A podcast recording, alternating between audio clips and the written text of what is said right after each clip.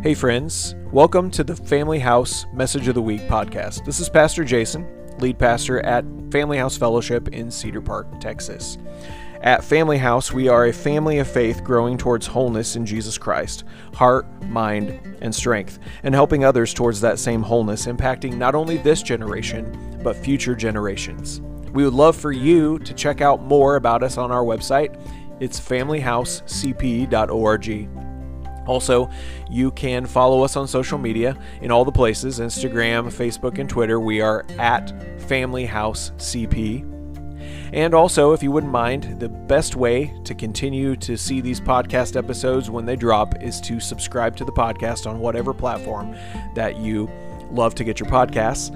And uh, if you wouldn't mind, rate and leave a review. It helps other people find this Message of the Week podcast. We hope you enjoy this week's message.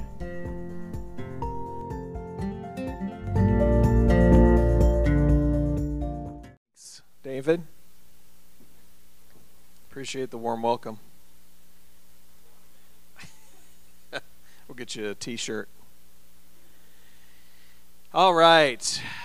Um, assuming we get any prayer request cards. So we're, we're going to, I just want to welcome you. Okay, great. Um, we want to spend some more time praying together. Um, one of the things that we have really been focusing on, um, really been praying into, is the, the idea of what the what the early church did, the things that the early church did. Acts 2:42 spells it out pretty clearly.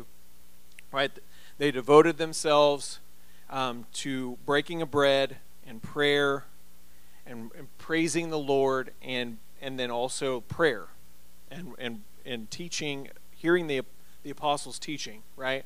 And so those are the things that we want to be about. And so um, I know sometimes it can feel really like intense and intimidating to like put your prayer requests out in the open. Um, but if there's something obviously there are things that are personal that you don't want um, public. But if there's something that we can publicly pray for, we want to come around you and do that um, when we meet together. And so um, it's one of the reasons why we put the prayer requests on the back of the Connect card. Um, but um, we're, we're sort of just now getting to the place where we want to integrate it into what we're doing and when we meet together. And so if there are things that we can pray about, we'd love to do that. Um, so let me pray and then um, we're gonna we're gonna jump into today's uh, talk. Father, I just thank you for your love for us. Um, we rally around the fact that no matter what is going on in our lives, that your love for us never fails. Father, I pray for those um, who are here today who are struggling. Maybe there's um, some strife or some heartache or some situations that have been hard going on, Lord. And I just pray for peace today. Lord, I pray, I thank you that your peace is available to us. We don't have to beg for it, we don't have to go searching for it. It is readily available for us. And so, Father, I thank you that we have access to your peace. And I Lord, I pray and, and, and declare that your peace would reign. That your peace would reign over our hearts and our minds today. Whatever situation, Lord, that we might be struggling in, Lord, that you'd come in to that place and bring peace and hope. Lord, we love you, we thank you, and we pray these things in Jesus' name. Amen. So, we're in a series called The Best Summer Ever. And we've been going through the fruit of the Spirit. And so we spent a couple weeks talking about what it looks like to live in the Spirit, by the Spirit. And then we, and we've spent a week talking about what it looks like to live in the flesh, comparing and contrasting these these two things. And that's an important level of foundation. So if you haven't heard those messages, I would encourage you to go back and listen to them because it sort of lays a foundation for what um, everything that we're talking about. Because it's either we are living by the Spirit and the, the things that the, the Spirit is doing in our lives, the, the renovation that the Spirit is doing in our hearts. Um, it's really it's there's, there's a big religious word called sanctification that goes along with that. Right? But that's really what we're talking about. When the Holy Spirit comes in to our hearts, to our lives, to dwell, then what he wants to do is renovation. He wants to he wants to move walls. He wants to he wants to freshen up the decor of our insides. And so we're either when when he comes, we either give him space to do the renovation work that he wants to do or we don't. And when we do, we're living by the spirit. When we don't, we're living in the flesh. And so then we started talking about the specific fruit that comes from allowing the spirit to do his work in us. We talked about love. We've talked about joy. We haven't talked about peace yet. That's coming next week. Last week, I talked about patience. That patience is um, something that is a pretty evident fruit of the Spirit, right? We, it, it, is a, it is a pretty hefty marker in our lives that either looks at do we, are we allowing the Spirit to work or are we not? This week, don't want to talk about kindness. Have you noticed that there's a difference between being nice and being kind. Right? I think sometimes we get it in our heads as Christians that we are supposed to be nice. I remember growing up, I was told all the time be nice to your brother. Be nice to your brother. Be nice to your brother. You know what my brother needed? He didn't need me to be nice, he needed me to be kind. There's a difference between being nice and being kind. Nice is just, I see you from across the room and I maybe crack a smile. But I'm not going to stop and talk to you. Being nice means I'm, I, may, I may not say the word I'm thinking about you. Being kind is not thinking the word at all. And letting the overflow of my heart come out towards you. There's a difference between being nice and being kind. And I think a lot of us as Christians are caught being nice. We're caught being nice. That's, that's as far as it goes. Is we've we've started down the road of nice, and we're just polite, nice, people, but we're not kind. We're going to, it might seem weird, we're doing a, a, a, series on the fruit of the Spirit, and we're not going to be in Galatians 5. We've, we've, we've, we've beaten that dead horse. We are not going to be in Galatians 5 tonight. We're going to be in Luke 10. We're going to, we're going to flip back and forth between Luke 10 and John chapter 4 today. So if you turn, if you got your Bibles, if you turn with me to Luke chapter 10. This is a story that Jesus uses to illustrate the difference between being nice and being kind. So let's look at it. Luke chapter 10, verses 25 through, um, let's see, 37. It says this And behold, a lawyer stood up to put, up, put him to the test. This is Jesus. Jesus is being put to, te- put to the test by a lawyer. Teacher, what shall I do to inherit eternal life? He said to him, What is written in the law? How do you interpret it? And he answered, You shall love the Lord your God with all your heart, and with all your soul, and with all your strength, with all your mind, and your neighbor as yourself. Might have heard that one before. And then verse 28 says, And he said to him, You have answered correctly. Do this, and you will live. But he, desiring to justify himself, said to Jesus, And who is my neighbor? You ever asked yourself that question?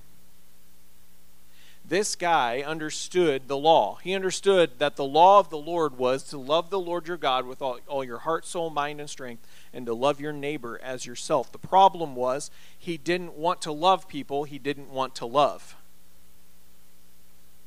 And so he was trying to just, as scripture says, he was trying to justify himself. and trying to get permission not to love certain people. He wanted to be nice, but he didn't care to be kind. And so he wanted Jesus to give him an out. He wanted Jesus to define his neighbor. And so Jesus responds with a story. Interestingly enough, right? We, we've talked about this. For those of you who've been around a while, we've talked about this. We've talked about parables.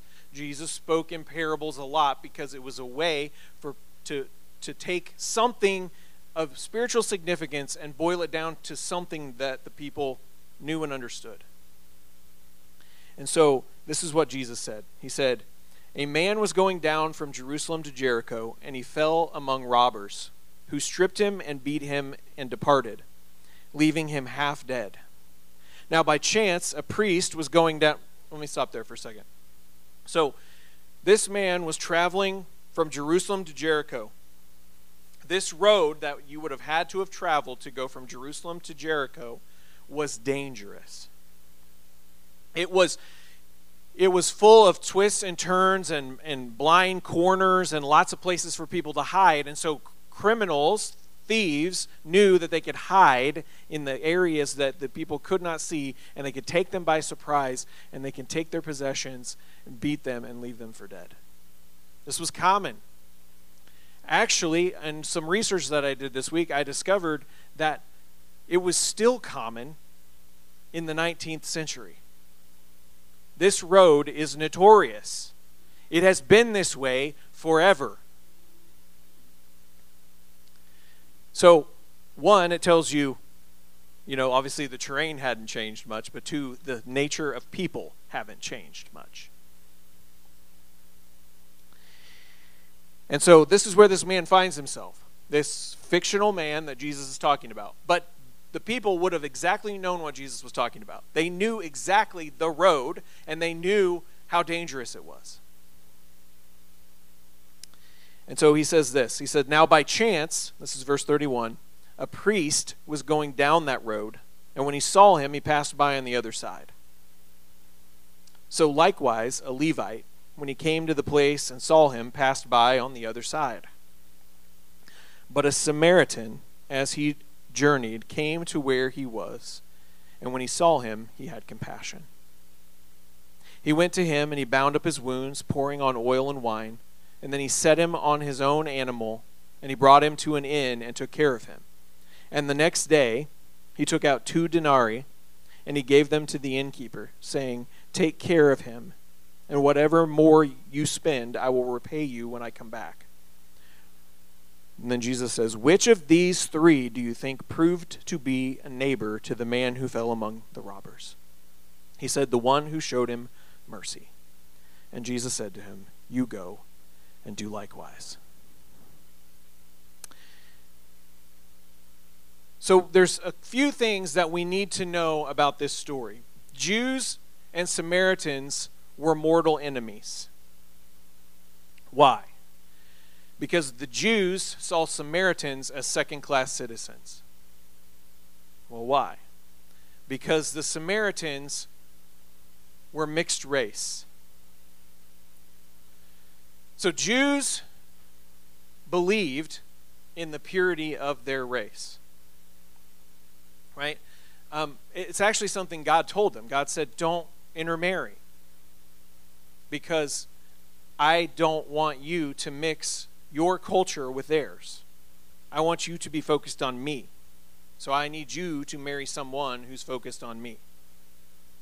Now, obviously, that that um, that command from the Lord was cultural for the time in the Old Testament, but based on the person of Jesus Christ, no longer exists. Right? Because now Jesus is saying, your culture is the kingdom culture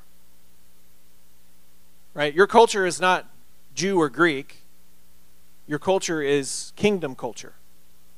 And so the only thing that matters is is that person that you, are you, you're going to marry is or do they know me?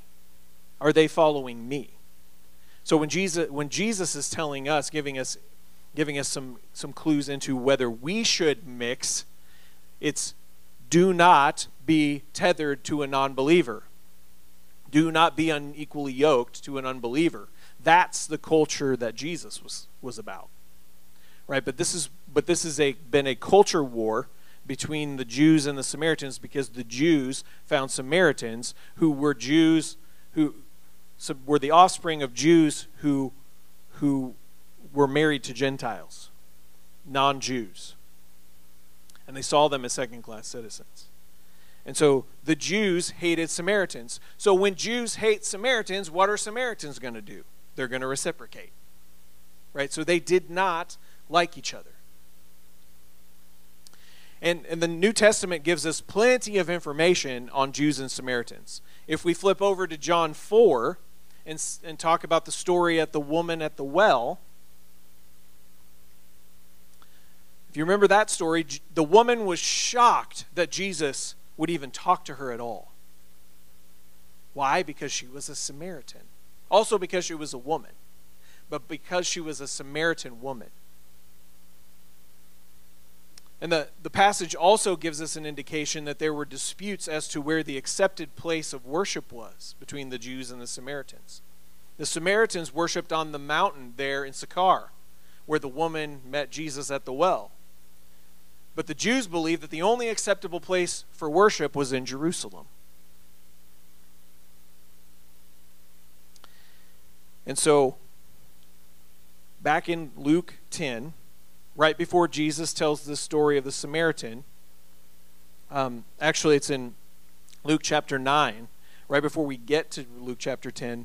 Jesus um, has just dis- dispersed the disciples to go and do work in his name, right? To go heal people and to go um, cast out demons in his name. And so they've just returned, and the, the, the disciples are feeling really, really good about themselves right? They're feeling really, really good about themselves because they've just seen God move on their behalf. They did not need Jesus with them to do miracles.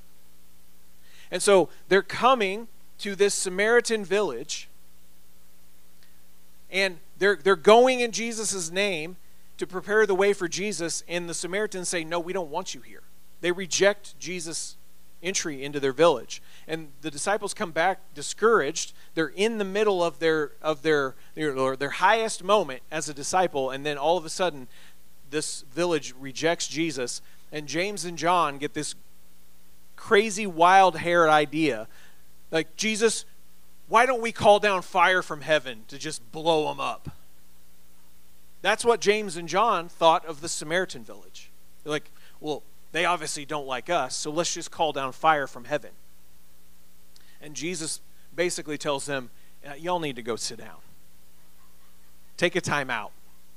I mean, if you haven't figured out what I'm about yet, then you maybe you need to go sit and think about it for a minute. That's not what Jesus was about, but that tells you about the conflict between the Jews and the Samaritans.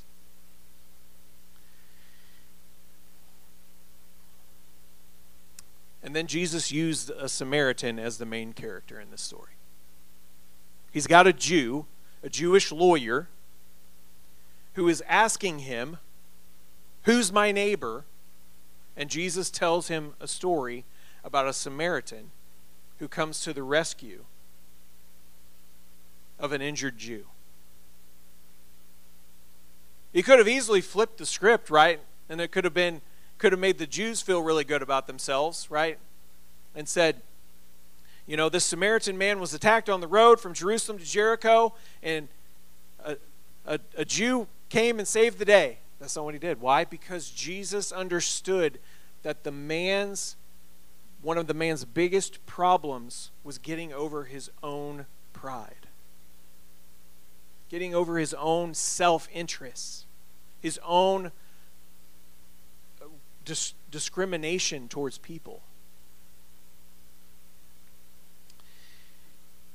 And so we look at this, and the Samaritan is the hero of the story. He's the hero of the story. We've got a priest. That would be like if one of you were out on um, I don't know, Hero Way or 2243 and your car broke down and somebody came and tried to carjack you and attacked you and left you in the ditch and I'm driving Pastor Jason is driving by and I'm going that looks interesting and I just keep driving on by. That's what it would have been for the priest in that day to have done that. But the priest was more worried about the way it would look for him to stop from a religious sense because the religious law said that if your shadow crosses over the body of a dead man, you're unclean. You need to go home, ceremonially wash yourself, and stay. He's basically in, he's basically in in like COVID mode. He's got to go home, ceremonially wash, and stay home for a certain number of days before he can come back out. Now, he was on his way from Jerusalem to Jericho, so that indicates he had just finished his duty as the priest in the temple, so he didn't have to serve again for a while. He could have stopped, but he didn't want to chance it. He could have stopped to see if the man was alive. He didn't want to chance it. He was more worried about violating the religious law that said he might become unclean then he was worried about the other law that would have actually taken preeminence over the ceremonial washing law that would have been mercy.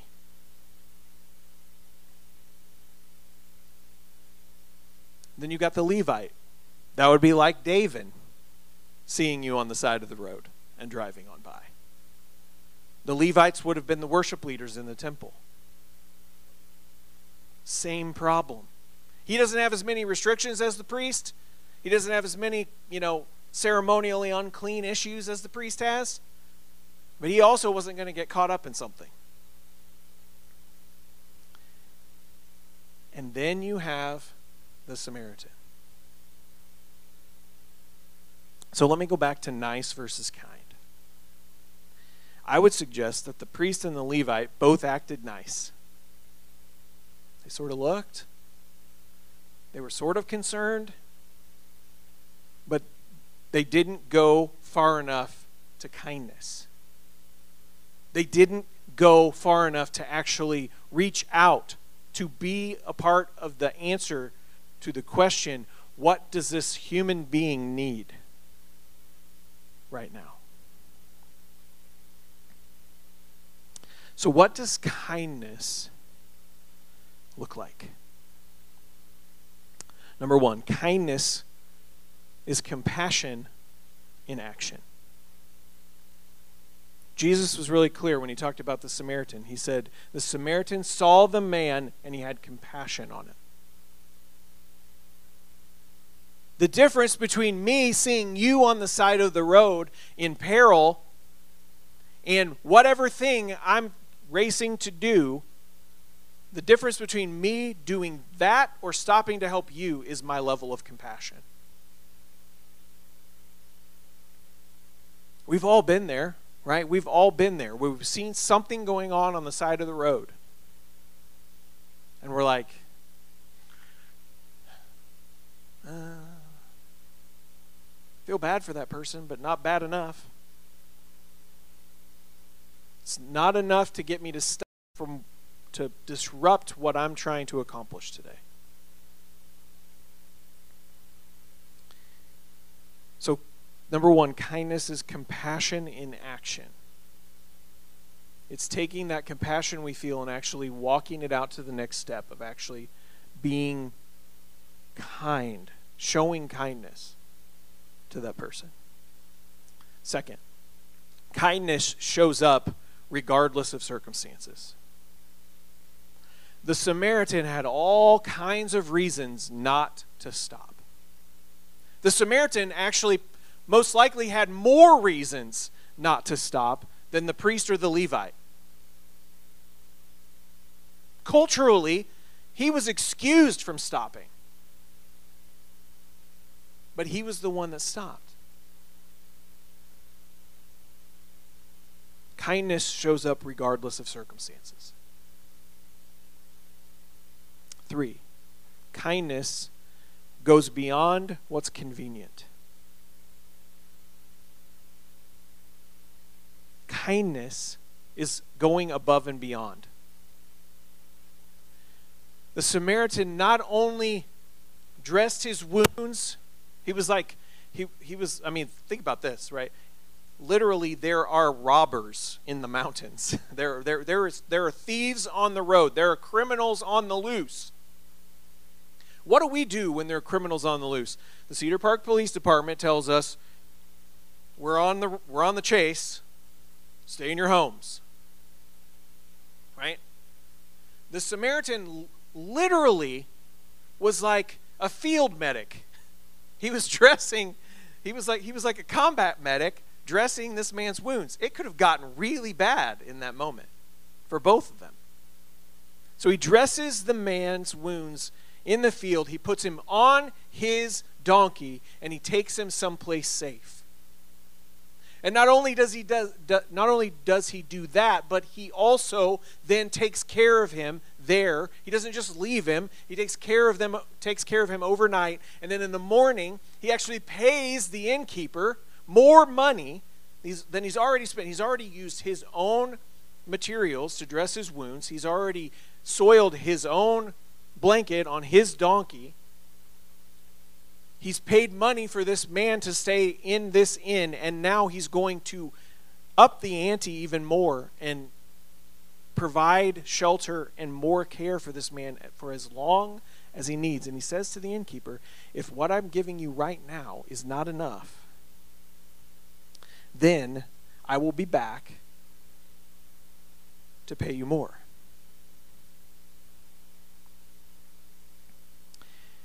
My Bible says that what the, what the Samaritan paid the innkeeper was about two days' worth of wages.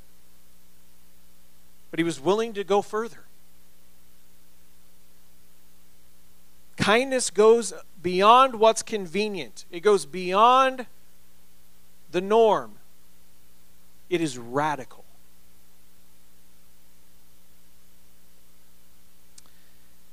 So let's flip to John 4.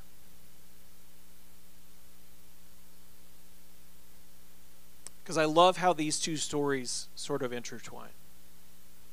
It's the Samaritan scenario and the Jewish scenario. But also, there is, if we go through John chapter 4 and look at the story of the woman at the well, Jesus does exactly what he prescribes that the Samaritan would do for this Jew in the story. So Jesus shows up at the well in Sychar to, to meet this woman. It's not, it's not a happenstance, it's not by coincidence. Jesus comes to the well at Sychar to meet this woman. And he had had he he had exactly what she needed. The Samaritan man had exactly what the Jew, the injured Jew needed. He had the knowledge to dress his wounds. He had the he had the um, the financial ability to put him up in, in the inn, to make sure he had care. Jesus has living water for this woman. Right? That's what Jesus talks about. Right? She's she's talking about giving him water out of the well and he's like, "You know what? If you ha- if you take the water I have, you'll never have to come back to this well again." Now, he's obviously not talking about physical hydration. He's talking about spiritual hydration and he says, I am what you need. He had Jesus had the water that was going to move and wash the inside of her. And it was his kindness that got that process started. Jesus was willing to do what others were not willing to do. He was willing to speak to the Samaritan woman. To show kindness to a Samaritan woman. And just like the Good Samaritan, Jesus did what others would not do. That's the fruit of the Spirit. It's fruit of the Spirit level kindness. It's not nice. He wasn't just being nice to the woman at the well, just like the Samaritan was just wasn't just being nice to the Jew. He didn't come up to him and go, are you okay? Did you call 911? Okay. Hope you do better tomorrow. Jesus was kind. It is the literal difference between the fruit of the Spirit level kindness and behavior that lacks Holy Spirit anointing.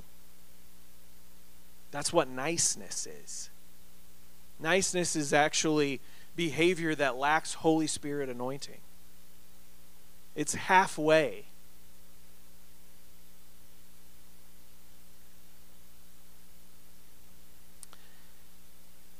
kindness, this, this is number five kindness is truth in love. Okay, so I'm going to sort of flip this on its head a little bit because there's another part of this story in John chapter 4 that tells us about kindness in a different way.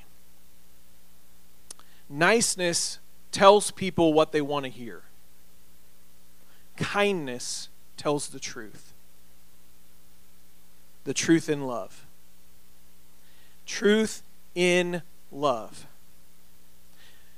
See, the other side of that coin is telling people the truth for our own benefit. We tell the truth to gain advantage over people sometimes. We tell the truth to hold something over someone's head. We tell the truth to deflect from our own deficiencies. Jesus didn't ever do that. He told the woman at the well the truth to lift her up. It was actually honor. He was showing her honor. He was saying, There's more in you than what you are taking advantage of. Look higher, aim higher.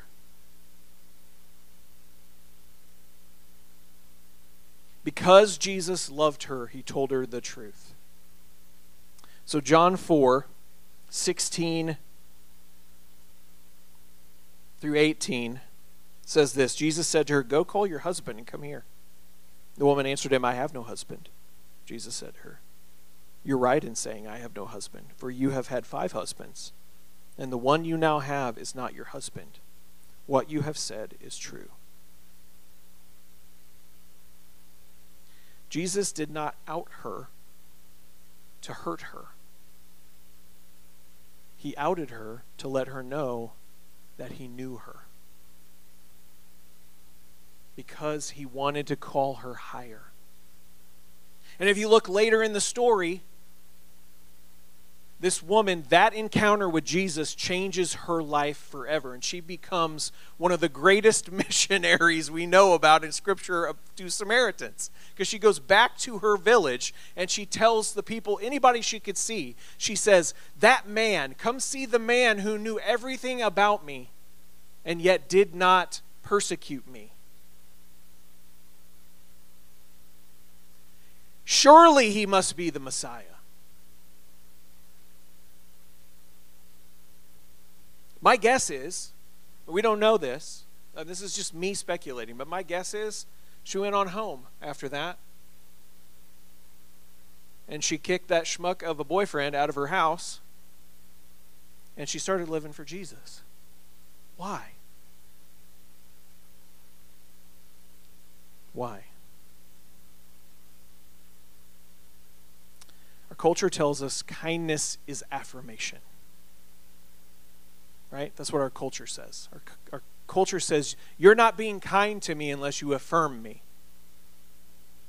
Kindness is being an ally.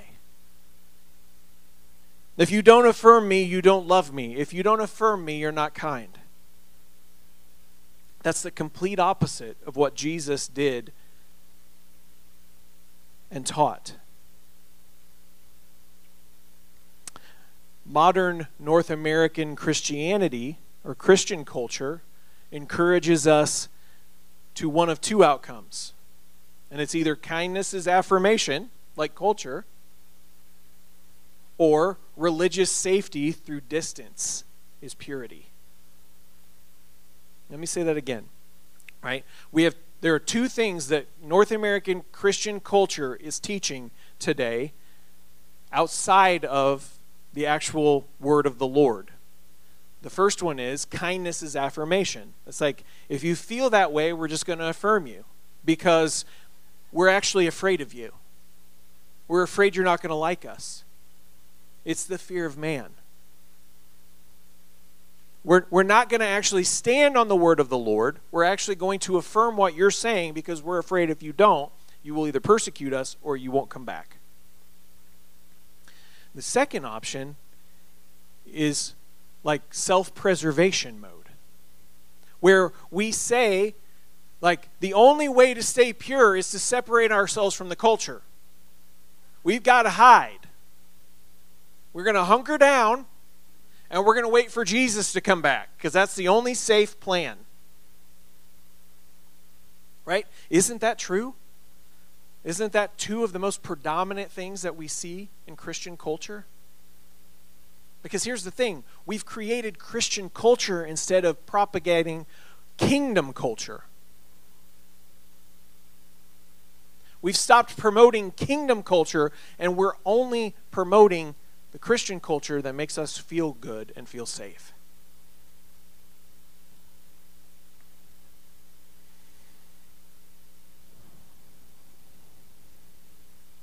Number six, kindness leads to repentance.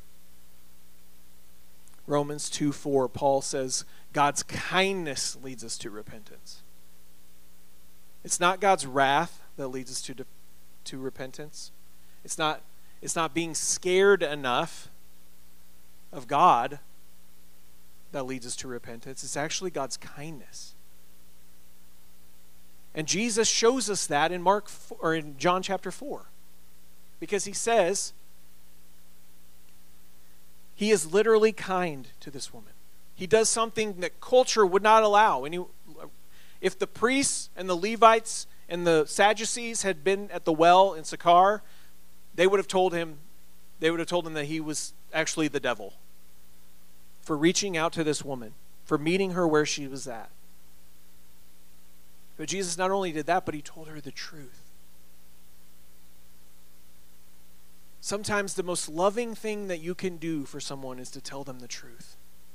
The most kind thing that you can do for someone is to tell them the truth in a world that's not going to tell them the truth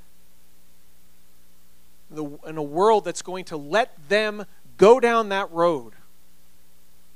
And again, our heart has to be not for our own gain. It's not for us to go, I'm right. Or wait for something else bad to happen and then go, I told you so. But out of real love and concern for them. Our, our, our focus has to be them. It has to be concern for them. It has to be love for them. It's only kindness and it's only love if we are focused on what they can become.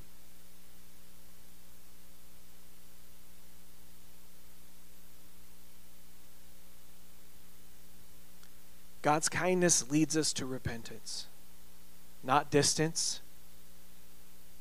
not shaming not bragging, not affirming. God's kindness, pure kindness.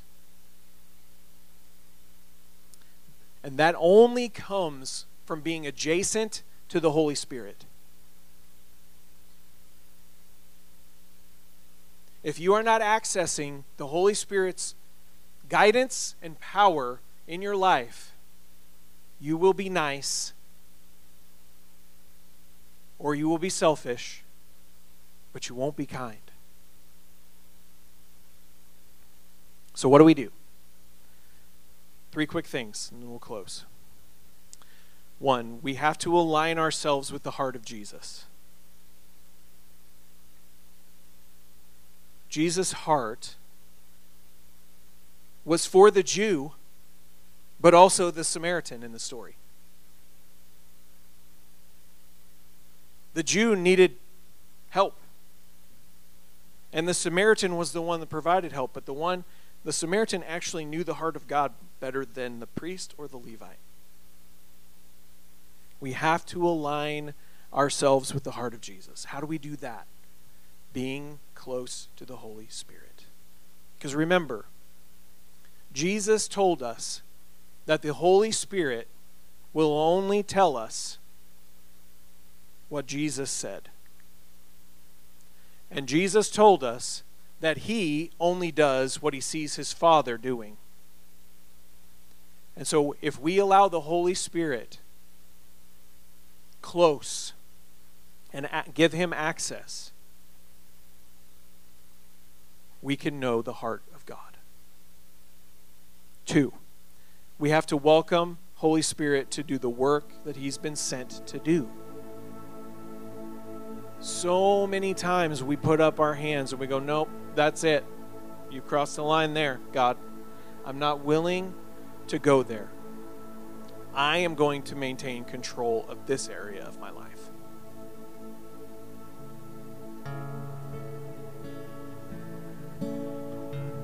And when we do that, we limit the Holy Spirit's effectiveness in discipling us to kindness. Third, we can't just be religious. We have to be kind. James 2:20 says faith without works is dead. The priests and the Levites knew all about the religious. And they were the ones that Jesus rejected. They, they were only rejected because they rejected him. If they had accepted Jesus as who he is, they would have been welcomed. But all they did was reject him. All they did was tell him he wasn't religious enough. And Jesus said, You have no idea what the heart of God looks like.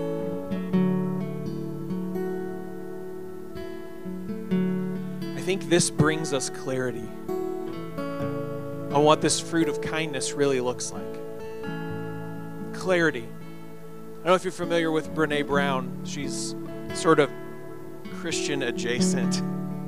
She's a She's a, a psychologist and sociologist and does a lot of studies on human behavior. And she says clarity is kind. Clarity is kind. Jesus has given us clarity.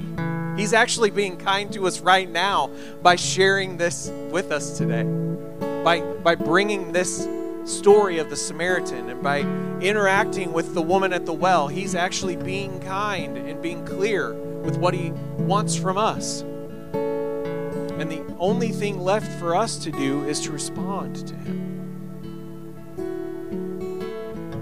I know personally, in, in taking a look at this, that it's really easy for me sometimes. Like, I'm the one who ends up like really trying to like help other people, but there's like some weird self thing that I get out of it sometimes. And it's like, oh, I help them.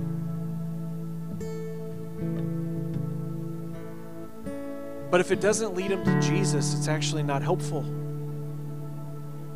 And if it's only for me, then I'm not actually being kind. I'm just filling my schedule with stuff. I'm actually just being religious and being nice. And so we have this opportunity to come before the Lord